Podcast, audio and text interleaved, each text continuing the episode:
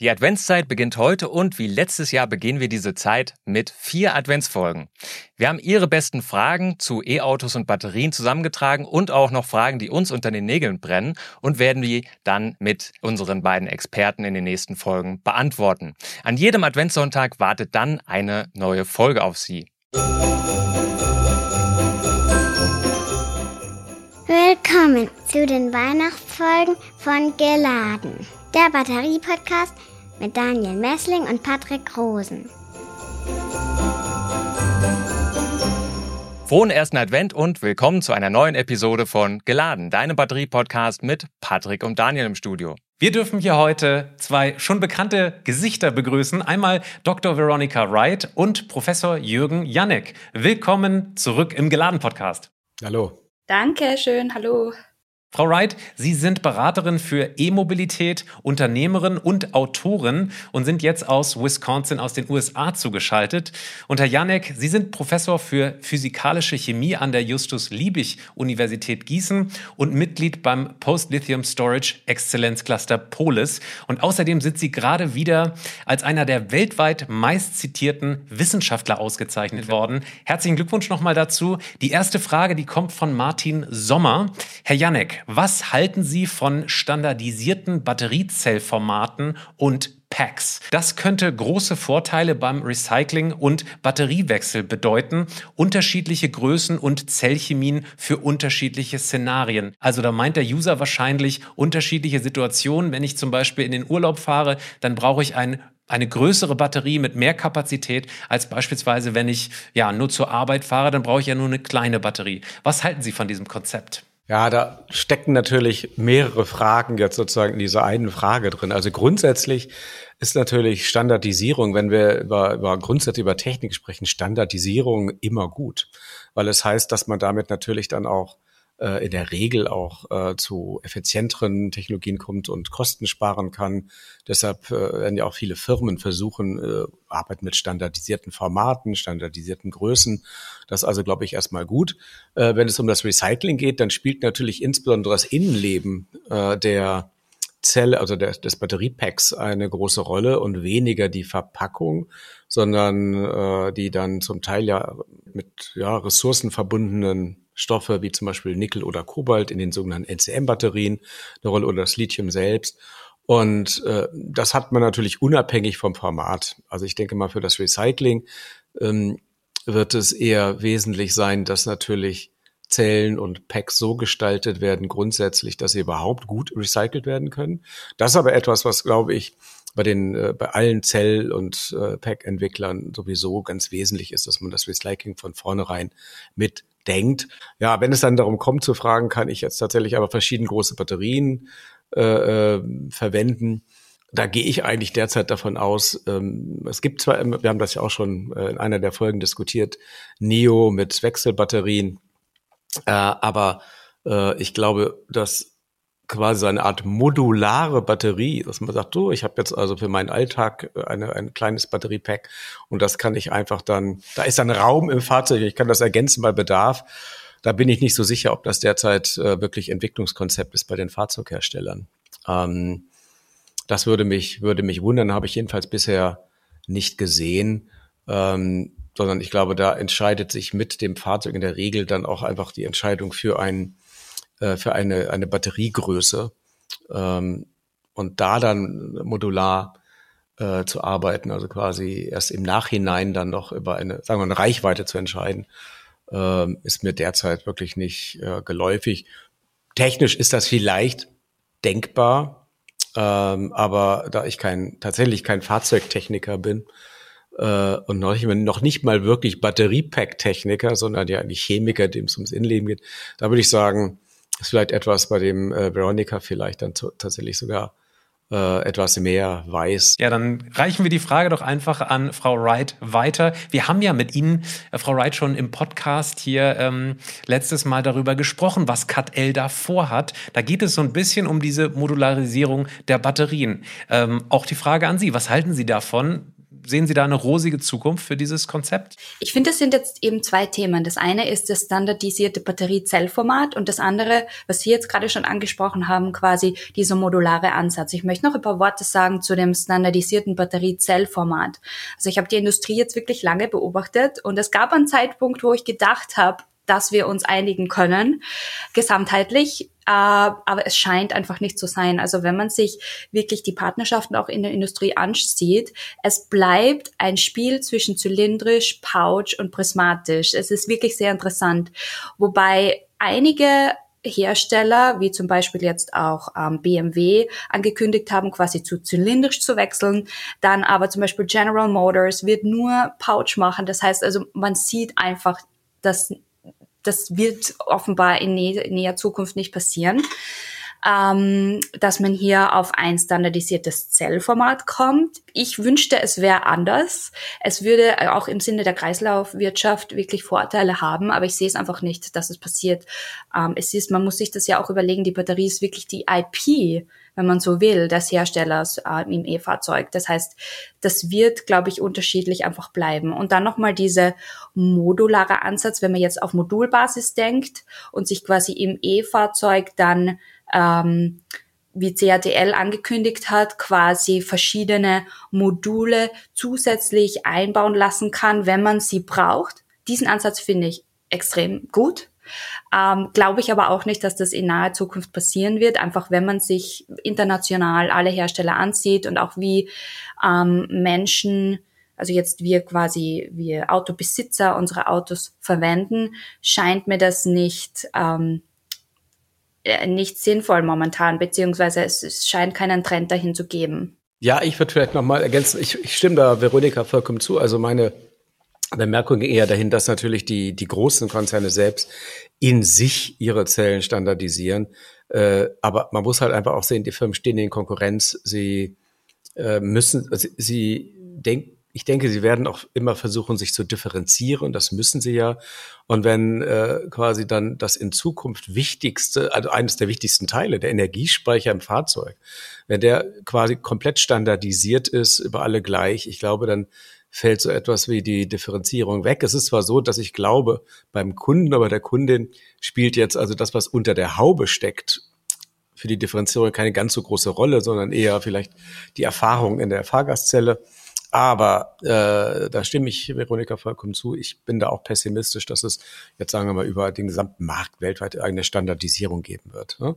Man wird sich vielleicht teilweise in, in Clustern in die Bewegung richten, äh, bewegen, aber grundsätzlich äh, wird es nur in, innerhalb von Firmen natürlich ganz klar aus ökonomischen Gründen Standardisierung geben, denke ich. Ja, wir haben vor ein paar Folgen ähm, mit VW über deren Pläne für eine Einheitszelle, eine prismatische, gesprochen.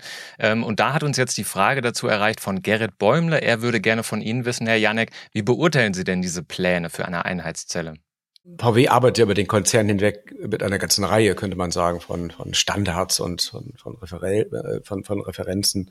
Und ich glaube, auch hier ist das, würde ich sagen, ganz logischer und notwendiger Weg. Hier handelt es sich dann sozusagen um so ein Hard Case, also um eine, äh, ein, auch ein, ein, ein ja, können wir sagen, ein Modulgehäuse, das offenbar auch insgesamt komplett neu konstruiert ist ähm, und offenbar für einen ganz großen Teil der Fahrzeuge, äh, also für den Massenmarkt, noch gestaltet ist.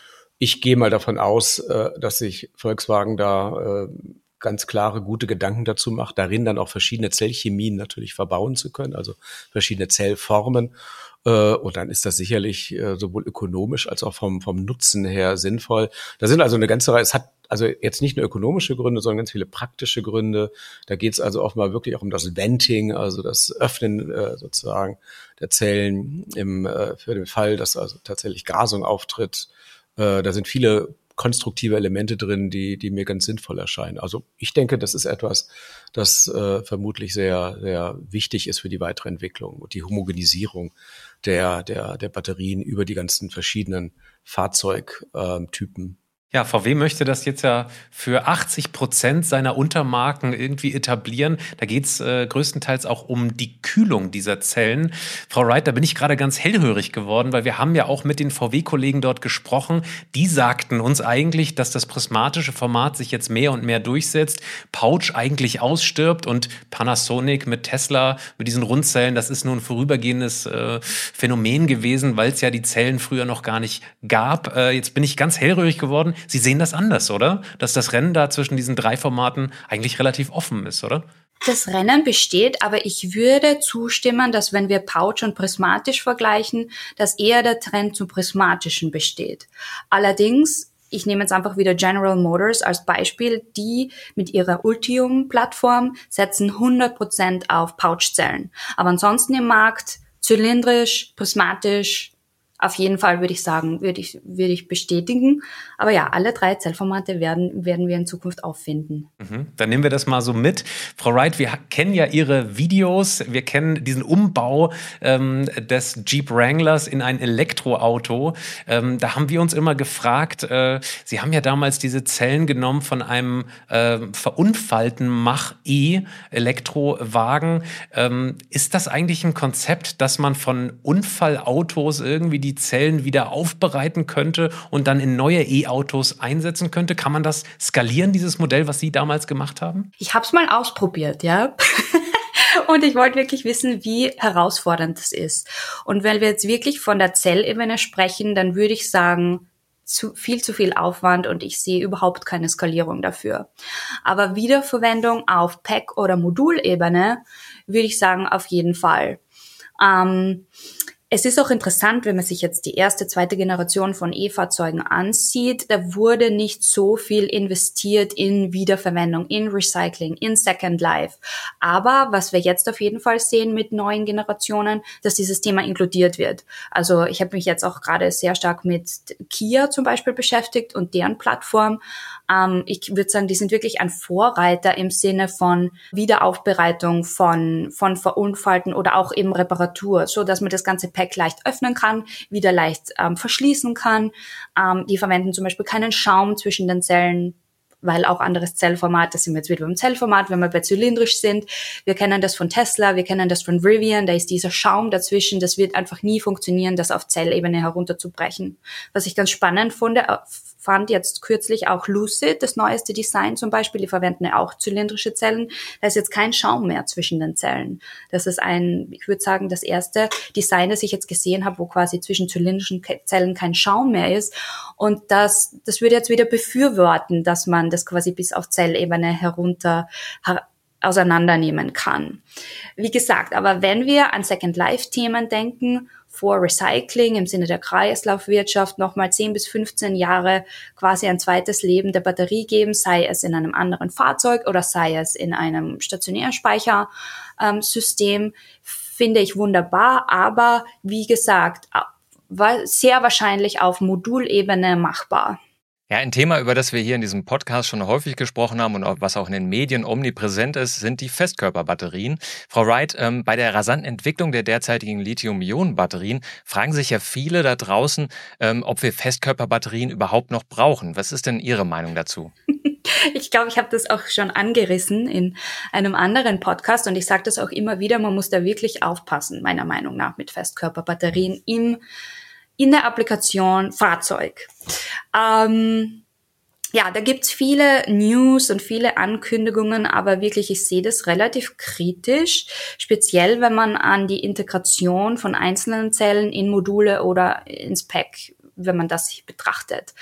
Ähm, es gibt sehr viele verschiedene Arten von Festkörperbatterien. Also es gibt quasi die wirklich die Solid-State Batteries, aber Leider wird auch sehr oft Semi-Solid State als Solid State bezeichnet. Und dieses Semi-Solid State, da hätte man ja immer noch quasi teilweise flüssigen Elektrolyt und dadurch eigentlich auch nicht die Vorteile, die man sich von der ganzen Festkörperbatterie erhofft. Ähm, das heißt, man muss da wirklich, wirklich aufpassen. Und dann, wie schon, wie schon gesagt, das eine ist quasi eine Festkörperbatterie oder Zelle zu erstellen und das andere ist die Integration ins Fahrzeug. Einerseits mechanisch, andererseits thermisch. Es gibt Festkörperbatterien, die brauchen sehr hohe Temperaturen. Dann muss man quasi das Ganze quasi im Thermalmanagement abdecken können. Ähm, sehe seh ich nicht, dass ein Trend dorthin geht. Man versucht eigentlich Einsparungen zu machen und so, so, so viel wie möglich zu vereinfachen auf Fahrzeugebene. Das andere ist der mechanische Druck, den manche Festkörperbatterien brauchen. Ähm, man braucht wirklich extrem hohen mechanischen Druck auf Festkörperbatterien, damit wirklich die Ionen quasi hin und her wandern können. Gibt es jetzt auch wieder Unterschiede, aber viele davon brauchen diesen hohen Druck und gleichzeitig dehnen sich einige davon äh, beim Laden um bis zu 20 Prozent aus. Das heißt, die mechanische Integration von Zellen in Module ist einfach extrem aufwendig. Und ich bin da kritisch, weil es viele Startups ähm, gibt, die auf der Zellebene ähm, das sieht die Geschichte ganz schön aus und man denkt sich, okay, ja, das funktioniert. Aber eben diesen Schritt, die Integration in Modul- und, und Pack-Ebene ist wirklich ein, nochmal ein ganz anderes Thema. Und diese Randbedingungen ähm, sind sehr schwer quasi abzudecken. Und es gibt auch natürlich viel Forschung in dem Bereich und auch einige Wissenschaftler, ähm, die jetzt auch erst wieder gemeint haben, dass man Festkörperbatterien sicher nicht demnächst in, in Fahrzeugen sieht, sondern wirklich in Wearable Electronics, also in diesen kleinen Anwendungen. Ja, da reichen wir diese Frage und Einschätzung doch gleich mal weiter. Wir haben hier einen Professor für Festkörperchemie im Podcast. Herr Janek, da würden wir natürlich Ihre Einschätzung auch gerne hören. Wir setzen aber noch eine Frage drauf. Und zwar kommt die von Christoph Glasner. Der fragt, wie schätzen Sie die Ankündigung Toyotas zu Festkörperbatterien ein? Wenn Sie sich daran erinnern, vor zwei, drei Monaten hat Toyota erneut mal wieder angekündigt, jetzt ähm, alles in Festkörperbatteries stecken zu wollen. Toyota hält offenbar ganz viele Patente zum Thema Festkörperbatterien. Äh, wie weit ist das generell weg, Herr Janek? Ja, wir haben ja gerade erst mit, äh, dem, der Fraunhofer Institute so eine Roadmap für die Festkörperbatterie gemacht und diese Roadmap heißt äh, 2035 Plus oder ähm, das heißt, ähm, in der Tat muss man erstmal sagen, ganz allgemein, ich komme dann gleich zu der zu, zu Toyota, dass ähm, wir reden ja hier über ein Konzept, das so ganz ernsthaft als wirklich Technologiekonzept und auch als Zellkonzept, überhaupt erstmal als Zellkonzept, ja, vielleicht seit zehn Jahren verfolgt wird. Ne? Wenn man sagt, die Lithium-Ionen-Batterie ist vor mittlerweile über 30 äh, Jahren erstmals schon kommerzialisiert worden. Also da war sie sozusagen schon ein Produkt, durchaus auch noch Massenprodukt, als kleine Zelle natürlich zwar noch, als Knopfzelle. Ähm, da sind jetzt schon 30 Jahre ins Land gegangen. Also bei der Festkörperbatterie gab es so die ersten Schritte dann vor zehn Jahren. Und Toyota ist natürlich einer der Treiber, Samsung ist einer der anderen großen Treiber. Und dann gibt es in der Tat natürlich sehr, sehr viele Firmen mittlerweile, von Startup bis zu großen Konzernen, auch zur CATL, die alle im Festkörperbatterie unterwegs sind. Und da hat Veronika natürlich recht. Äh, es gibt nicht die eine Festkörperbatterie. Also da, das ist halt sozusagen quasi das sicherlich auch für, für die Laien äh, äh schwierige. Äh, es gibt tatsächlich wirklich sehr, sehr viele verschiedene Interpretationen von Festkörperbatterie. Ganz ursprünglich gab es die Idee, zu sichereren Zellen zu kommen, auf der Basis des Ersetzens dieses flüssigen Elektrolyten. Dafür gibt es verschiedene Möglichkeiten.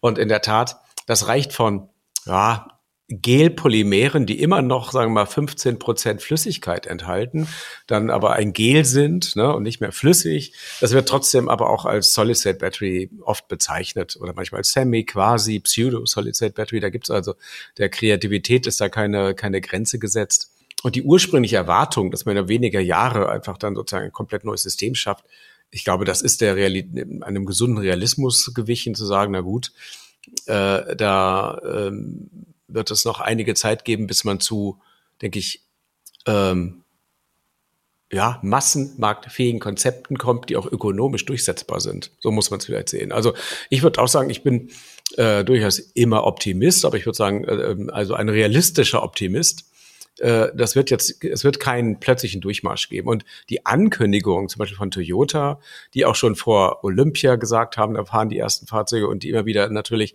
dadurch aufgefallen sind, dass sie natürlich auch sehr optimistisch Ankündigungen gemacht haben.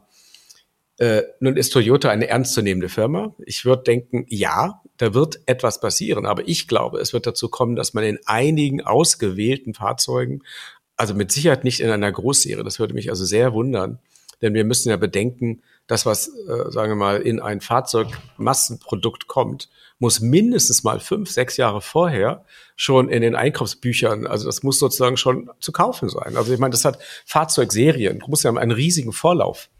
Und äh, weil wenn das 2027, das ist sozusagen das, das Datum äh, in den Fahrzeugen sein muss, dann muss das eigentlich im Prinzip letztes Jahr schon bestellt worden sein. Also ich würde denken, ja, äh, in Kleinserien, die eher Demonstratorcharakter haben, wird man das machen. Ich gehe davon aus, dass die Feststoffentwickler in den Firmen alle auch natürlich unter Druck sind, Erfolge zu zeigen. Aber mich würde das sehr wundern, wenn es da plötzlich sozusagen ein Massenfahrt, also ein Massenmarktfahrzeug für die breite Masse gibt äh, mit Festkörperbatterie. Ich würde auch denken, dass das erst einmal recht immer noch recht äh, kostenträchtige Zelltypen sind, die dann einfach auch eher im Premium-Bereich angesiedelt sind. Ne? Also eher so als vielleicht auch als Werbe, äh, werbewirksam, dass man da eine Weiterentwicklung macht. Ähm, aber ich glaube nicht, dass wir jetzt in wenigen Jahren in Massenfahrzeugen Festkörperbatterien sehen werden. Aber die Entwicklung wird weitergehen und es wird sie geben. Äh, sie werden ihre Anwendungen finden.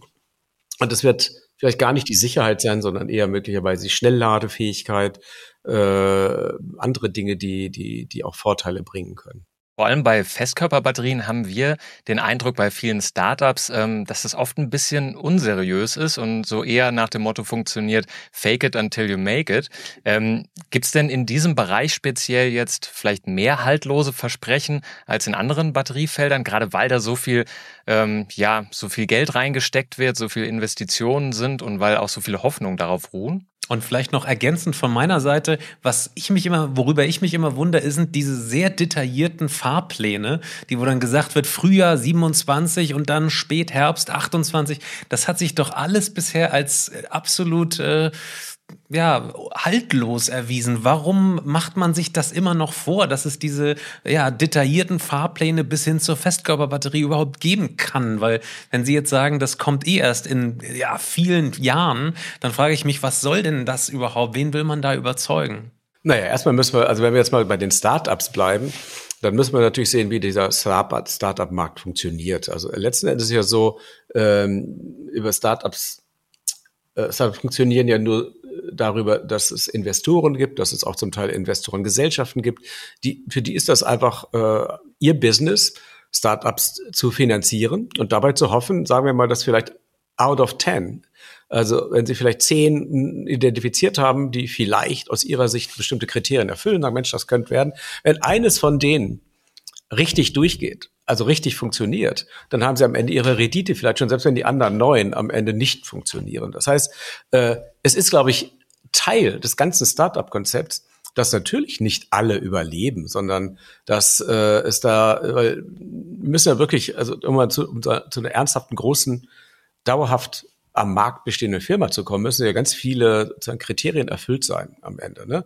Äh, es muss ein Produkt entwickeln, das irgendjemand auch am Ende kauft. Auf dem Weg gibt es natürlich dann Geschäftspläne, die werden mit minutiös, natürlich, ist Teil des ganzen Konzepts dass Pläne gemacht werden, die dann eingehalten werden sollen und müssen, weshalb ja dann auch gerade die Startups immer regelmäßig zu bestimmten Terminen mit einer neuen Meldung rauskommen, weil es ganz klar, das ist für die Investoren natürlich gedacht. Da muss zeigen, okay, man ist immer noch dabei. Ähm, dass dabei dann einige auf der Strecke gehen, weil sie auf, auf der Strecke bleiben, weil äh, Dinge doch schwieriger sind als, als gedacht. Ich kann mich erinnern, dass äh, ich glaube Dyson vor einiger Zeit irgendwann auch aus der Festkörper, ich glaube aus der Festkörperbatterie tatsächlich Entwicklung ausgestiegen sind, weil sie sagt, naja, hm, irgendwie haben wir gemerkt, 90 Prozent des Weges waren super, aber die letzten 10 Prozent, die sind so schwer offenbar wie wir die, wie die neun, mehr als die 90 Prozent davor insgesamt und haben dann einfach den Stöpsel gezogen und gesagt, nee, das ist uns jetzt einfach zu zu riskant. Ähm, ich würde nicht sagen, dass da mehr, also dass da jetzt irgendwie Betrug drin ist, sondern da sind Menschen, die haben Ideen, äh, das, die wollen sie durchsetzen, das ist super, das muss es geben. Es gibt Geldgeber, die das finanzieren, ist auch super. Und einige von denen werden dann hinterher größer. Ich meine, Tesla, äh, es gibt äh, gerade in den USA viele Unternehmen, die innerhalb kurzer Zeit tatsächlich äh, durchstarten und am Ende irgendwann nach erstaunlich kurzer Zeit Weltkonzerne werden. Also wir müssen allein nur den digitalen Markt betrachten.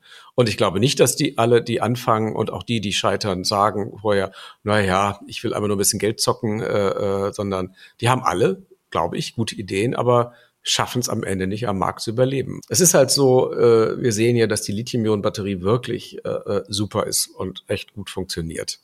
Und sie wird weiterentwickelt und wir haben einfach eine Basistechnologie, könnte man sagen, die, die top ist. ja, das Bessere ist der Feind des Guten und jetzt schaut man halt, ob es äh, nicht noch äh, Dinge gibt, die, die wirklich besser sind. Ich sehe das als ganz normal an und nicht irgendwie in irgendeiner Form ähm, kritisch. Ne? Volle Zustimmung eigentlich zu allem. Ich möchte nur einmal noch einmal das heraus hervorheben, quasi diese Kluft zwischen Zellentwickler und Integration bei Modul-Pack-Entwickler. Also ich möchte ein Startup sehen, die quasi sagen, wir machen Solid-State-Module oder Packs.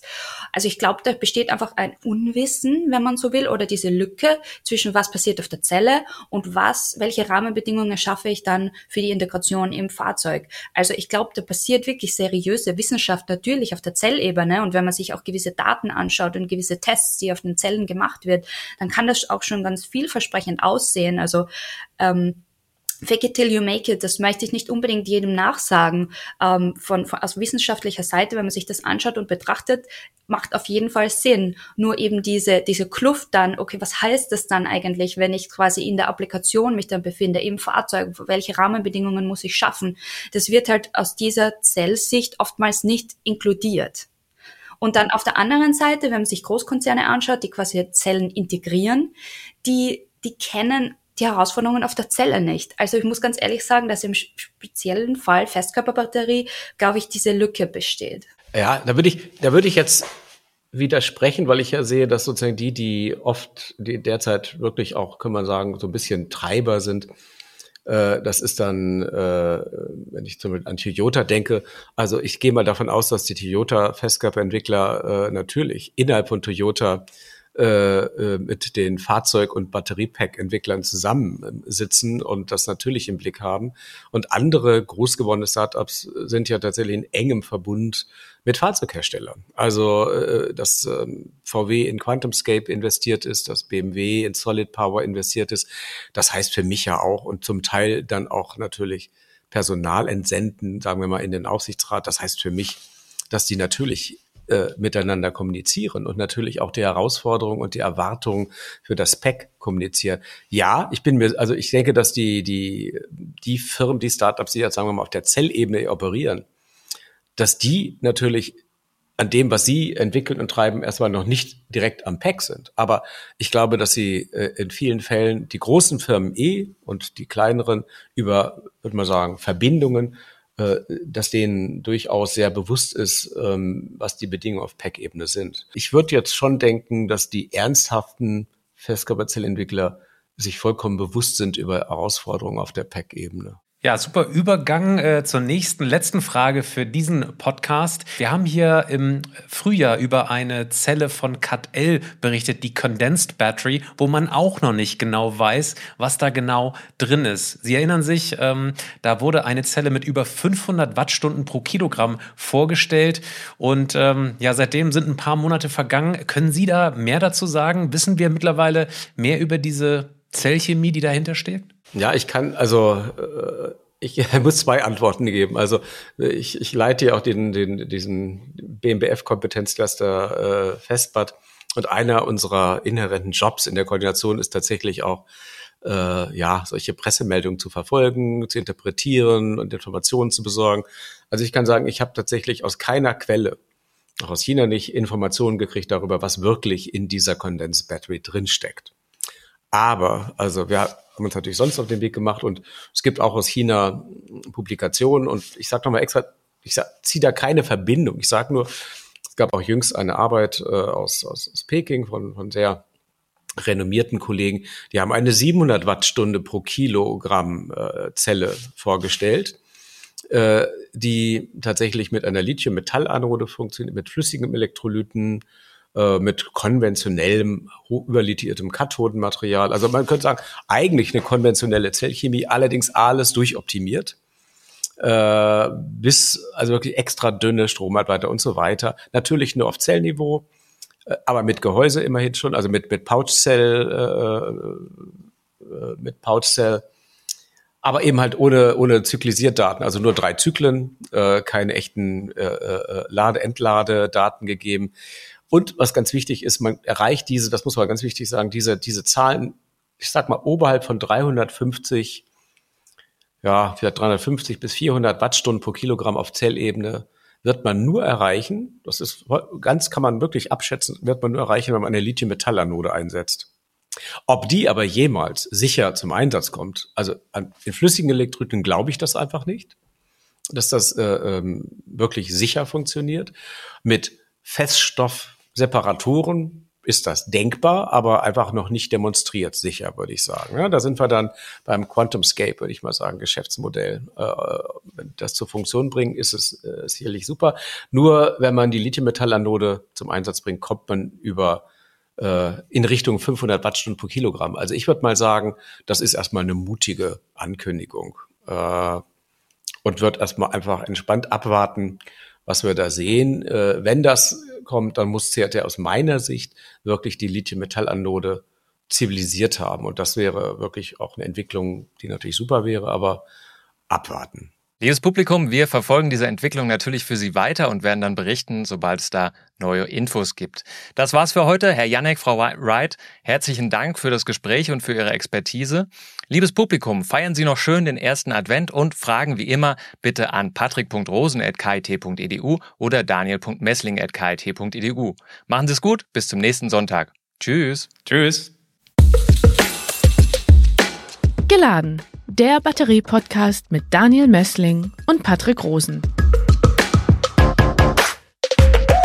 Dieser Podcast wird produziert vom Helmholtz-Institut Ulm, dem Exzellenzcluster Polis und Celeste, dem Center for Electrochemical Energy Storage Ulm und Karlsruhe, einer Forschungsplattform des Karlsruher Instituts für Technologie und der Universität Ulm. Außerdem unterstützen diesen Podcast das Zentrum für Sonnenenergie und Wasserstoffforschung Baden-Württemberg und das Deutsche Zentrum für Luft- und Raumfahrt.